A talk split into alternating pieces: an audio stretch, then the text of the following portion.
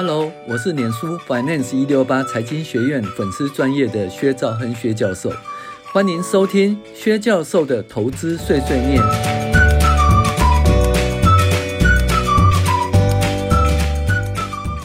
各位网友，大家好，我是薛兆亨薛教授。那最近呢，俄罗斯入侵乌克兰呢，就是导致油价大幅上涨，哦，那粮食的价格大幅上涨。那让我想到，会不会再出现说，一九六五年到一九八二年的那个股市长期的停滞期哦？那我们要怎么投资呢？那存股的人要怎么办呢？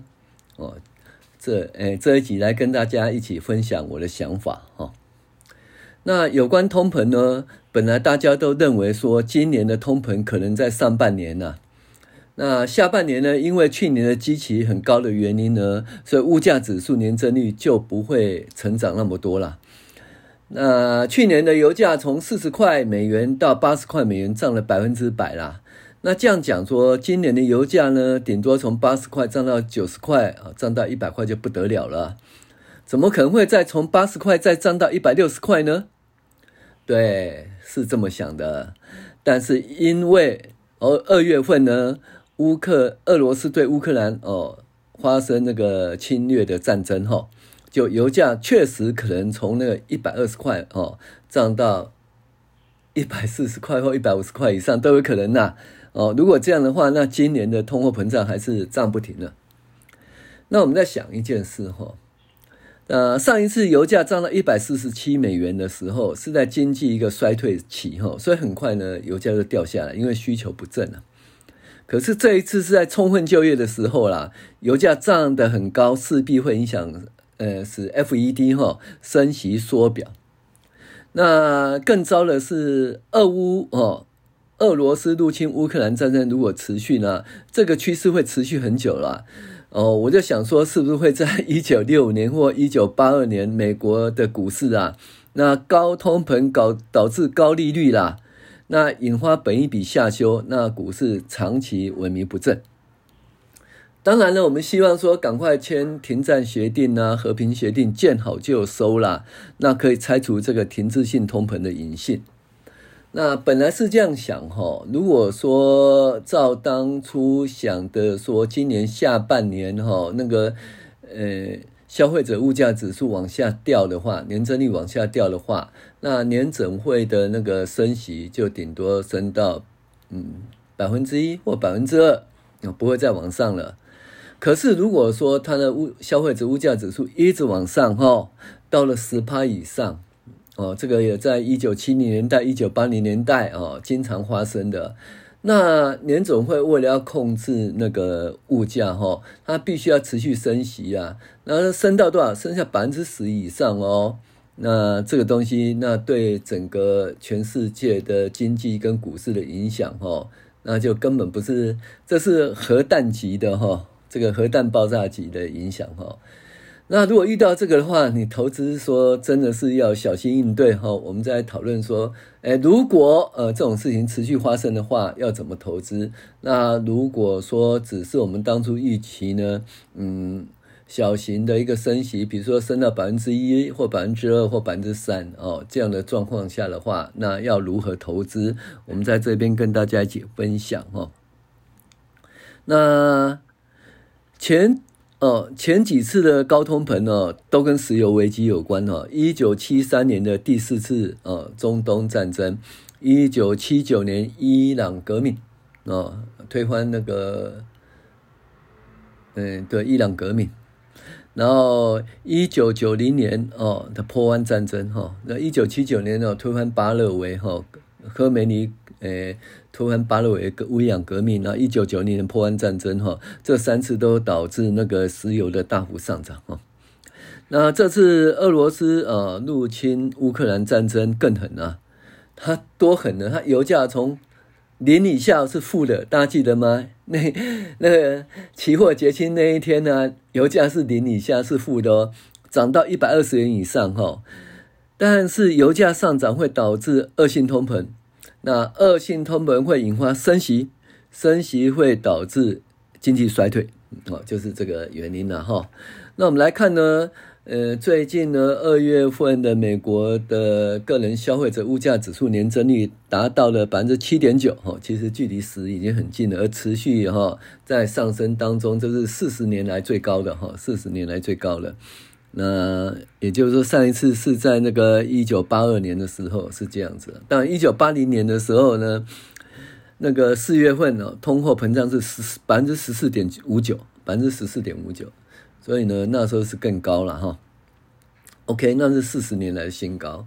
好，那通货膨胀呢，基本上呢，目前要来控制它呢，呃，恶性通膨的话，最有效方法就是怎样？就是升息哈，升息。所以在福尔克，福尔克当那个 FED 的那个主席的时候呢，他升息升到多少呢？那个十年期公债殖利率呢？哦，在一九八一年的九月份哦，升到十五点八四哦，不是不是升到两趴三趴哦，这十五点八四，大家都知道，如果三趴四趴以上的话，那房地产会崩盘的，因为大家都是用举债哈、哦、来购买房子，呃，台湾也一样，美国一样，全世界都一样。那你升息的话，升息的话，那些很多人就还不出来哈、哦，还不出来，房房地产会崩盘的哈。哦那不止房房地产会崩盘。如果说你的那个美国的公债十年期公债达到十五点八四的话，那请问呢？你要买股票还是买公债？当然我要买公债。美国的公美国公债是不会违约的，它的一美金一一美金嘛，十年内、二十年内看起来美金还是在主导，至少美元主导世界的十年内应该还是确定的。十年前我也是这样问，说十年内会确定。哎，现在过了十年以后，我还是这样问。我觉得，哎，十年内美元还是主导这个世界的一个呃交易的主要货币哈。好，那我们在讲哈，在那个一九六五年的九月到一九八二年的八月哈。你知道美国道琼指数呢，由那个九百三十点跌到九百零一点，那中间呢上上下下啦，可能九百点啊、一千点啊、八百点啊、七百点啊、六百点啊、八百点啊、九百点啊、八百点、七百点，就是上上下下的波动。那十七年来呢，它基本上是从道琼从九百三十点跌到九百零一点。你知道十七年来的年化报酬率多少呢？负的零点二哦，那这很。很遗憾，为什么？因为你知道那个时候通膨那么高，那你投资股票的报酬率居然是负的零点二哈，你就知道一件事，那简直是血本无归了，血本无归。所以这一阵子那么长的一段时间存股哈，到底对不对哈？我们就是打个问号啊，打个问号。那在那个一九八零年代前后呢，你知道吗？美国的那个。整个 S M P 五百的本利比是多少？十倍以下，十倍以下大家会觉得很便宜，对不对？而目前呢是二十三点九七啦，那曾经涨到六十五倍以上哈，在二零一零年曾经涨六十五倍以上，现在二十三点九七，二三点点九七其实股价也不是很高，因为平均大概十五倍、十六倍了啊，意思就是说。如果跌到十五倍、十六倍的话，其实股价呃是不贵的。二十三点九七其实也好，因为它是从那个三十五哈跌下来哈，那也还还好啦。那我现在是跟你讲说，那个本益比跌到十倍以下，是不是表示股价很便宜呢？哦，不一定，因为如果美国的十年期公债殖利率呢，它是在十五倍以上的话，那我觉得买美国十年期公债殖利率会比较好哈。会比较好，所以呢，如果发生长期的股市盘整，也就像说这一种从那个呃一九六五年到一九八二年哈，这十七年来呢，股市长期盘整哈是负的，年化报酬率是负的零点二哈，要怎么投资呢？我个人觉得说定期定额 OK 啦，哦，定期定额 OK。因为股市长期盘整有助于这个在盘点的时候增加持股哈，降低持有成本，我觉得还不错。那五线谱呢，低买高卖赚价差也 OK 啦。那你都知道哈，那在那个九百点上下哈，那个一千点、八百点、七百点、八百点、九百点、七百点、六百点、七百点、九百点、八百点哈。这样子也 OK 啦。那一直到了一九八二年以后就不 OK 了。一九八二年以后，它突破一千点以后到一千两百点，然后就一路往上走，走走到什么两千年的一万点啊，这个。这个长期的多头，大家看到了哈，因为大家都知道，从两从那个金融海啸以来，我们遇到十三年的大多头哈，十三年大多头，那那个道琼的，就是标普标普五百哈，从六百点开始涨哈，六百多点开始涨哈，哦，涨到现在也相当高的一个位置哈，一个长期的多头，那大家都遇到，那会不会一个长期的盘整？啊，遇到长期的盘整怎么办呢？我觉得五线谱呢，低买高卖是一个相当不错的方法。那五线谱呢，低买存股也是 OK 哦，就是你如果说你买高的话，那长期而言你的报酬是负的，这不行，所以坚持要低买。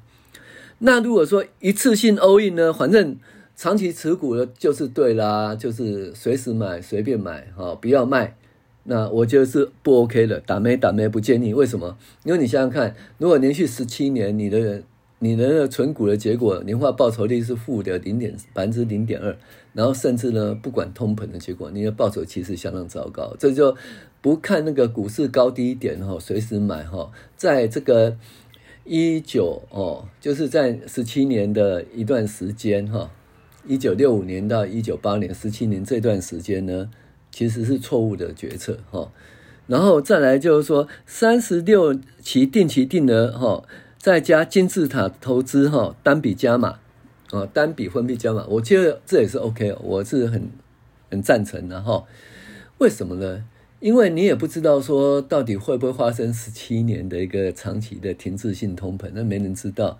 那也许呢，呃，乌克兰跟俄罗斯呢就很快就签了停火协议。然后呢，又回到当初的预期啊，就是反正今年下半年呢，那那个通膨又降下来了，个人消费者物价指数降下来了，那年整会升息就升到百分之二为止，我顶应该不会升到百分之三。那这种状况下的话，那这一下子的一个对一个股市算是一个压抑，然后就停止了以后，搞不好长期的话还是会上去。大家注意一件事哈。美国的本益比下跌呢，它基本上，呃，当然是股市有下跌啊，百分之十有原因，但是我觉得最主要是美国的那个获利上涨、获利成长哈。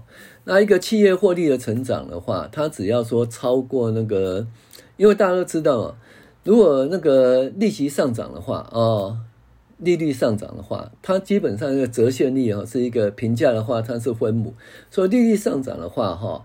本益比会下调，就好像我讲说，那十年期公债殖利率呢达到十五趴以上的话，那本益比在十倍以下，这下调对不对？